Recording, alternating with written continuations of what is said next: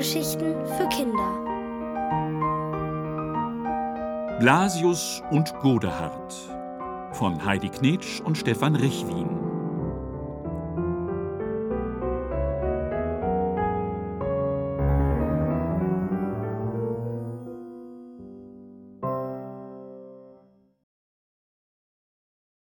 Der Karpfen. Als es noch wenige Engel gab, war der Himmel so übersichtlich wie eine Gartenlaube. Aber da jeden Tag einige Engel dazukamen, mussten ständig neue Büros angebaut werden. Schließlich war der Himmel so groß, dass sich die Engel darin ständig verliefen.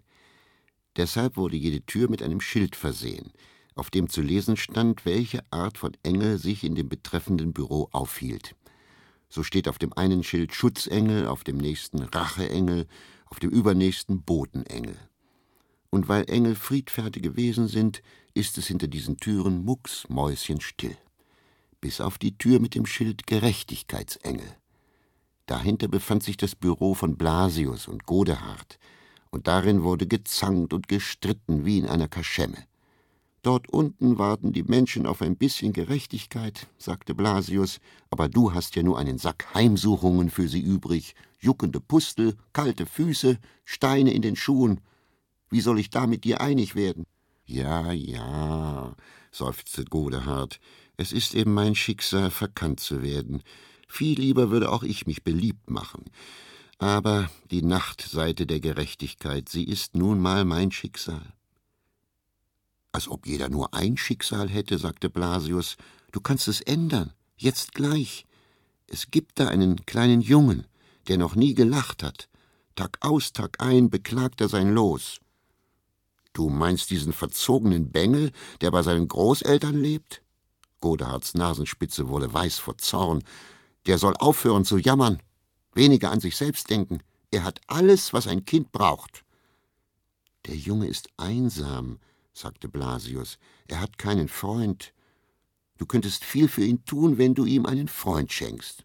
Ja, eingewickelt in Geschenkpapier, höhnte Godehard, als ob man einen Freund so einfach verschenken könnte. Freundschaft fällt nicht vom Himmel. Man muss etwas für sie tun. Sie muss wachsen. Dann sorge dafür, dass sie wächst, sagte Blasius. Godehard schwieg eine Weile. Na gut, sagte er plötzlich, soll er seinen Freund kriegen, aber auf meine Weise. So kam es, dass der Großvater des traurigen Jungen kurz vor Silvester einen fetten Karpfen kaufte und ihn in die Badewanne setzte. Dort schwamm der Fisch immer im Kreis herum. Zu Silvester sollte er für das Festessen geschlachtet werden. Weil nun der kleine traurige Junge nichts anderes zu tun hatte, sah er dem Karpfen beim Schwimmen zu. Der war schon alt, denn über den dicken Lippen hingen lange Barteln herab, und an seinen Schuppen hatten sich Algenpolster festgesetzt. Das Schönste an ihm aber war seine Schwanzflosse.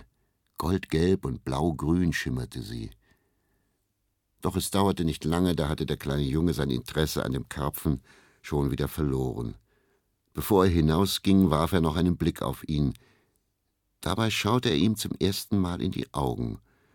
Es waren tiefgründige Augen, in denen die Geschichte eines langen Karpfenlebens zu lesen war. Das machte den kleinen Jungen neugierig, und er begann mit dem Fisch zu sprechen. So dies und das erzählte er ihm, wie unglücklich er sei und dass er keinen einzigen Freund habe. Manchmal hörte der Karpfen dann auf, immerzu im Kreis zu schwimmen. Dann stand er fast reglos im Wasser und fächelte mit seinen Flossen, gerade so, als würde er aufmerksam lauschen. Da war der Junge zum ersten Mal in seinem Leben nicht mehr unglücklich. Am nächsten Morgen sagte der Großvater, dass er den Karpfen bald schlachten werde. Der Junge erschrak. Wenn sein Karpfen totgeschlagen und aufgegessen würde, nie wieder könnte er mit ihm sprechen, nie wieder würde ihm jemand zuhören. Also stahl er sich heimlich in das Badezimmer, hob den Fisch aus dem Wasser und rannte mit ihm zu dem Teich, der in der Nähe des Hauses war. Im Himmel oben hatten Blasius und Godehard aufmerksam zugesehen. Wenn du schon mal Wohltaten verteilst, sagte Blasius spöttisch, sieh nur hin, Gleich schwimmt er weg, dein famoser Freund. Godehard blieb gelassen. Ich habe gesagt, er soll seinen Freund bekommen, und dabei bleibe ich. Ausgerechnet ein Karpfen, ein stummer Fisch. Blasiussens papageienbunte Federn sträubten sich nach allen Seiten. Was soll ein Kind mit einem Karpfen anfangen? Wer redet denn von einem Karpfen? sagte Godehard und deutete mit seinem dürren Zeigefinger nach unten. Dort hatte der traurige Junge seinen Fisch gerade in den Teich gesetzt, als sich von der gegenüberliegenden Seite des Weihers ein anderer Junge näherte. Auch er trug einen lebenden Karpfen in den Armen. Er lächelte dem traurigen Jungen zu, bückte sich und ließ seinen Fisch vorsichtig ins Wasser gleiten. Dann fragte er Gibt's bei euch auch immer gefüllten Karpfen zu Silvester? Jetzt nicht mehr, sagte der traurige Junge, und seine Augen begannen vor Freude zu funkeln. Da musste der andere Junge hellauf lachen. Und so standen die beiden nebeneinander und blickten auf den Teich hinaus. Als sich dann irgendwo der helle Spiegel des Wassers zu kräuseln begann und immer weiter werdende Ringe auf das Ufer zuliefen, sagte der zweite Junge, ob das wohl unsere Karpfen waren? Bestimmt, sagte der traurige Junge, der jetzt gar nicht mehr traurig aussah. Sie sind jetzt die besten Freunde. In Blasiussens und Godehards himmlischem Büro herrschte eine solche Stille, dass die Engel in den anderen Büros erstaunt aufblickten und nach draußen lauschten. Donnerwetter, sagte Blasius nach einer Weile, und darin klang so etwas wie Anerkennung mit. Als ob ich nicht selber wüsste, dass ein Karpfen nicht der richtige Freund für ein Kind ist, sagte Godehard triumphierend und streckte Blasius die Zunge heraus. Damit war es schon wieder vorbei mit der himmlischen Stille in ihrem Büro. Wenn du das noch einmal tust, drohte Blasius, dann, dann äh, mal ich deine Aktentasche rot an. Und ich rupf dir deine Papageienfedern aus, sagte Godehard. Dann schwiegen sie wieder eine Weile. Doch seltsam, diesmal war kein Groll zwischen ihnen. Nach einem verlegenen Räuspern sprach Godehard als erster Was ich dir schon lange sagen wollte, deine Federn, diese bunten Federn, irgendwie hab ich mich an sie gewöhnt. In Blasiussens Gesicht ging die Sonne auf.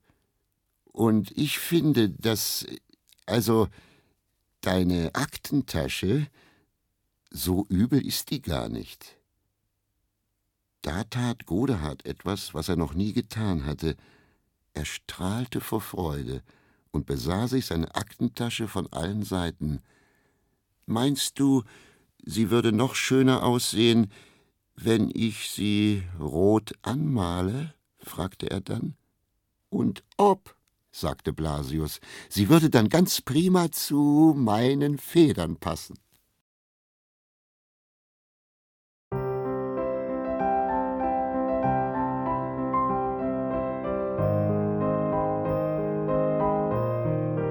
Ihr hörtet Blasius und Godehard von Heidi Knetsch und Stefan Richwin, gelesen von Otto Sander. Ohrenbär. Hörgeschichten für Kinder. In Radio und Podcast.